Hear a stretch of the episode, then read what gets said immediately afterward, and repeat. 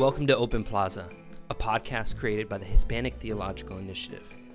Each episode, we focus on a topic that matters to you, whether you're in the field, the academy, or the clergy. My name is Stephen DiTrolio Coakley. Today, we bring you a conversation between Daniel Carroll Rodas and Jean Pierre Ruiz about the Bible and immigration. For more information about today's talk, go to htiopenplaza.org. Greetings, this is uh, Dr. Danny Carroll Rodas. I teach at Wheaton College, and this morning or this afternoon, whatever time you're listening, we're going to be talking about the Bible and immigration. And I'm here with a, a good friend of mine uh, who's become a dear friend uh, over some uh, over a trip to Buenos Aires a few months ago, um, Jean Pierre Ruiz. So, Jean Pierre, why don't you introduce yourself? Greetings, everybody. I'm Dr. Jean Pierre Ruiz, and I teach on the faculty of the Theology and Religious Studies Department at St. John's University in New York City. And we're both very interested in the Bible and immigration. We've both been very involved in this, but from very different backgrounds. So, Jean Pierre, how did you get involved in this whole immigration debate, and how did you get interested in connecting it to the Bible?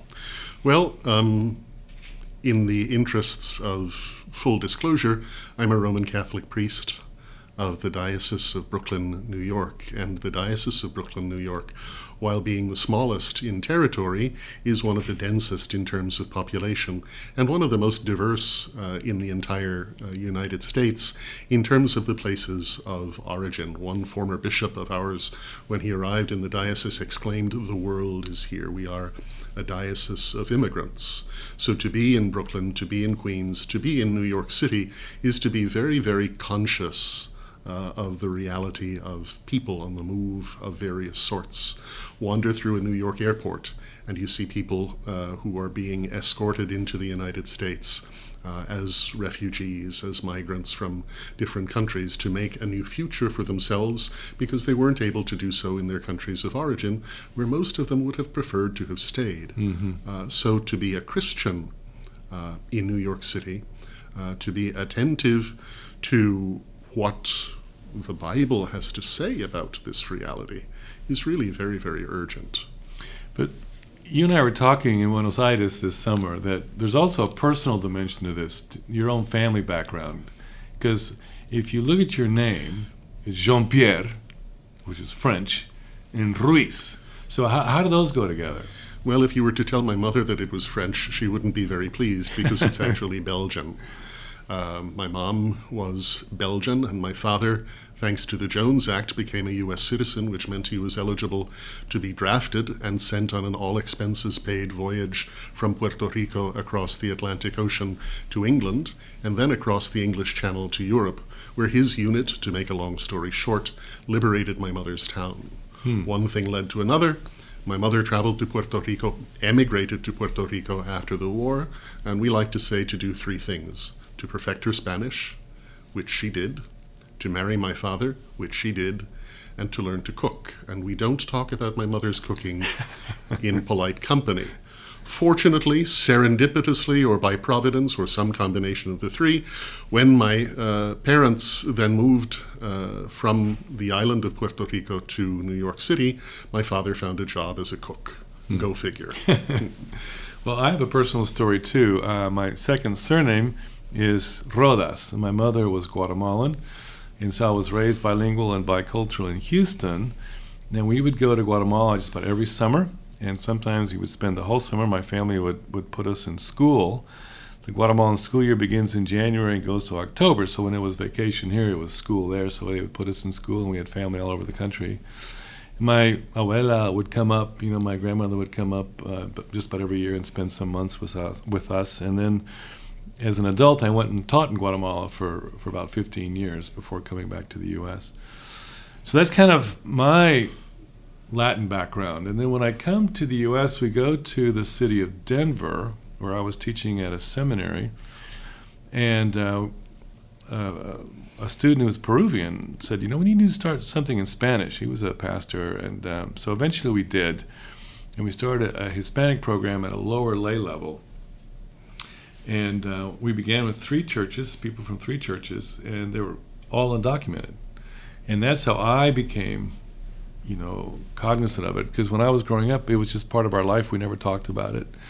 Um, so going to Denver is when I first came into contact with this whole immigration, you know, issue, and became involved in the um, Alianza Ministerial Hispana in, in Denver. Got to know the churches, and that's how I got into into this. And we're both Old Testament professors, and so the way I got into it, I was wondering, uh, does the Bible say anything? And when I started thinking about it, which would have been, golly, 12, 13 years ago, there really wasn't much out there. And so I thought, well, let me see what's in the Old Testament. And there is so much, as you know, uh, from beginning to end of the Bible about migration. The, the, history of the world is the history of migration, and, you, and you're seeing it in the Bible.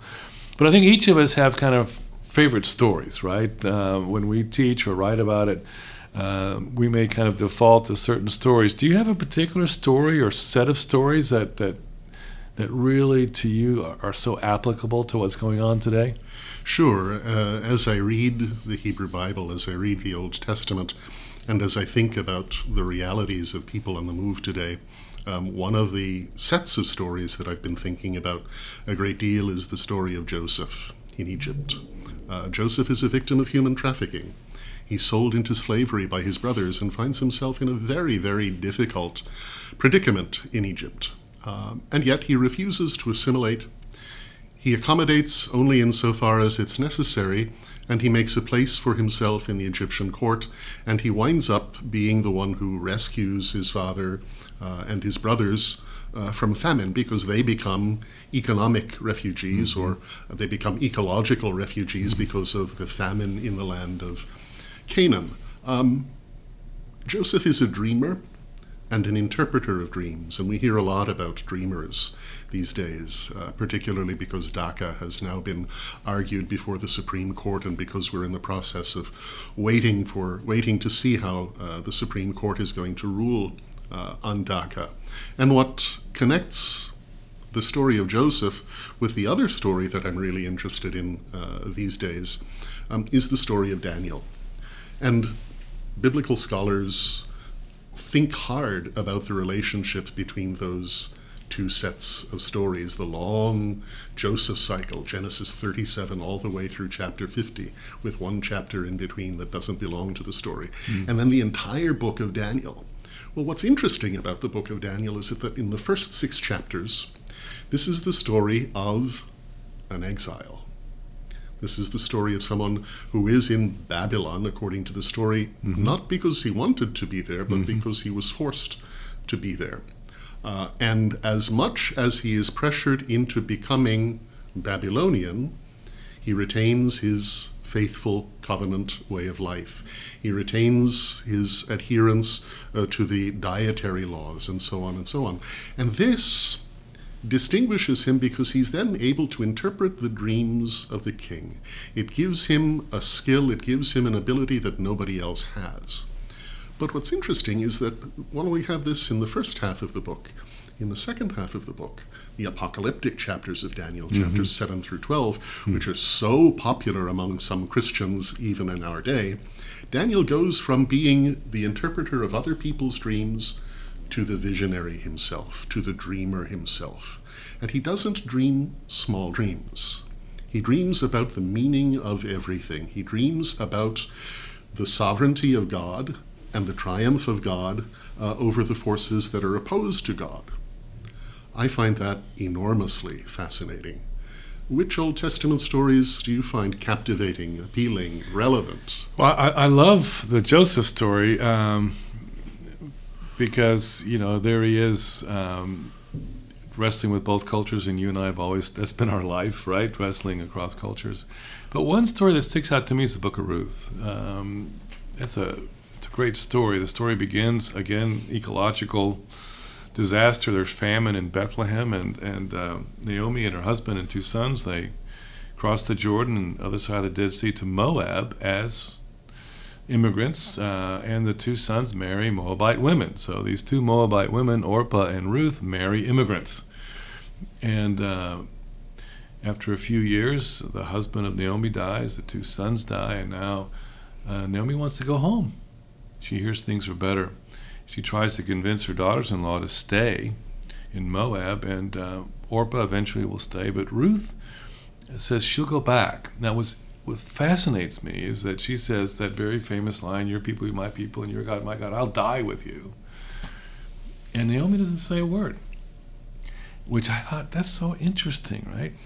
And when she, when they, when they go back to Bethlehem in the end of chapter one, the people of the town come out and they greet Naomi, and Ruth isn't even mentioned.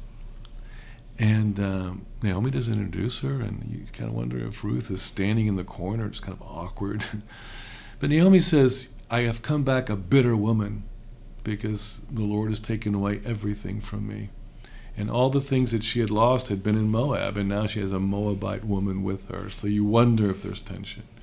And so when you read the book of Ruth, what you're seeing is a woman working so hard to get integrated as a foreigner into this town of, of Bethlehem and there's all kind of side stories in there. But the the part of it that really gets to me at the end is um, in chapter four, at the very end. Boaz is married uh, Ruth, and they have a son. And the women of the town, who had basically ignored uh, Ruth at the beginning, say, "You know, she, meaning Ruth, she loves you more than seven sons." And Naomi doesn't answer a word. But then they take the little baby and they say, This little boy, when he grows up, is going to take care of you. And they give Naomi the child, and she takes him.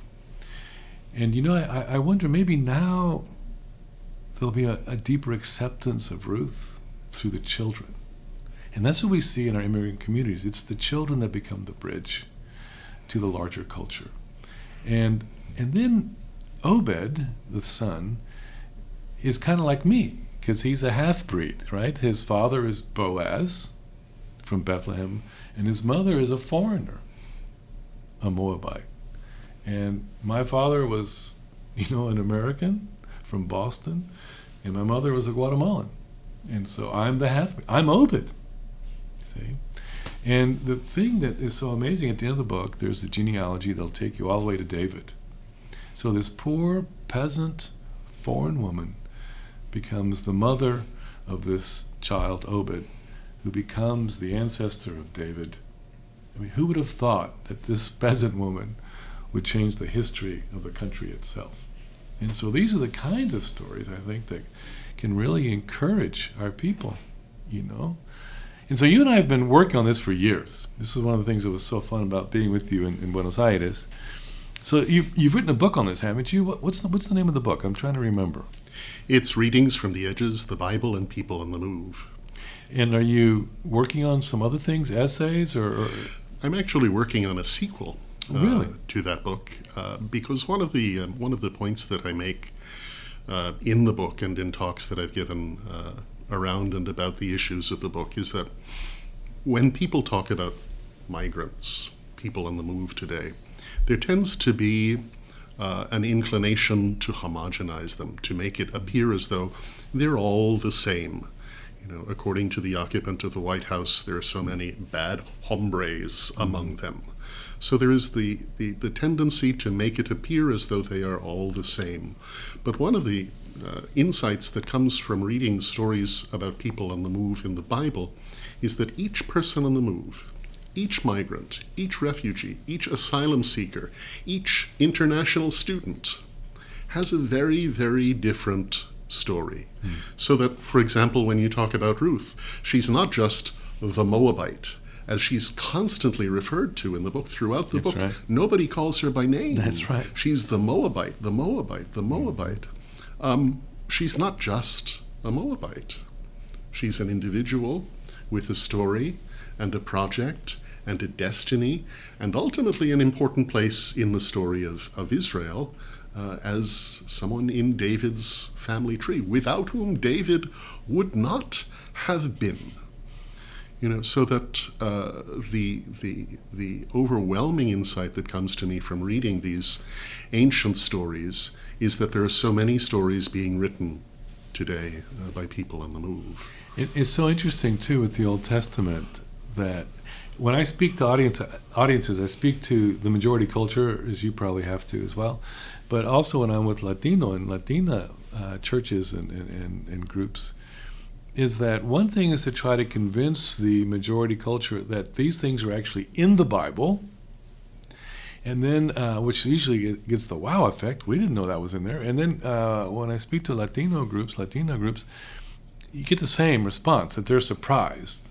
But now the Bible works differently for them, and now they can find themselves in those stories. So we've got your book, the, reading the Bible. What was it from? Readings, reading from the edges. Reading from the edges, and I think that's wonderful because it's it's reading. The outsider is reading, and actually the outsider is the insider of the story.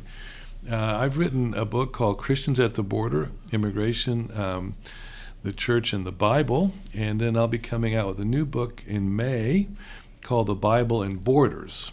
Uh, and it's the, the subtitle is, is Hearing God's Voice on Immigration. So uh, it's been great to be with you, Jean Pierre. You know, to hook up again here for this podcast. Yeah. We were together in Buenos Aires at a seminar. We were talking about this in Buenos Aires and hearing all these voices from Latin America, and here we are in the U.S. Um, different context, but uh, same kind of problems, isn't it? Absolutely. Yeah. And very different approaches to it. Yeah. So that um, in focusing on the narratives about people on the move, both in the Bible and in, in the present day, I think we're doing something a bit different than others have done, focusing on the thou shalts and Yeah. the thou shalt nots. Yeah. Much more interesting and much more appealing, I think. Yeah, and, and life giving. Absolutely. life giving. So great to be with you, and I hope this podcast, uh, those who are listening, that it'll be helpful. Estamos a la orden, as we would say in Spanish. We're always here to serve you. So if you have any questions about about this topic, contact us. I'm Danny Carroll Rodas. I teach at Wheaton College, and you are. I'm Jean Pierre Ruiz from St. John's University in New York City. Thank you so much. Thank you.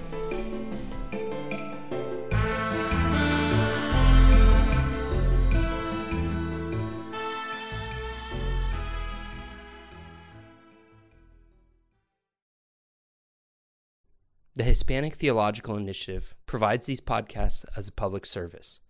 The views expressed by the guests are their own, and their appearance on this podcast does not imply an endorsement of them or an entity they represent.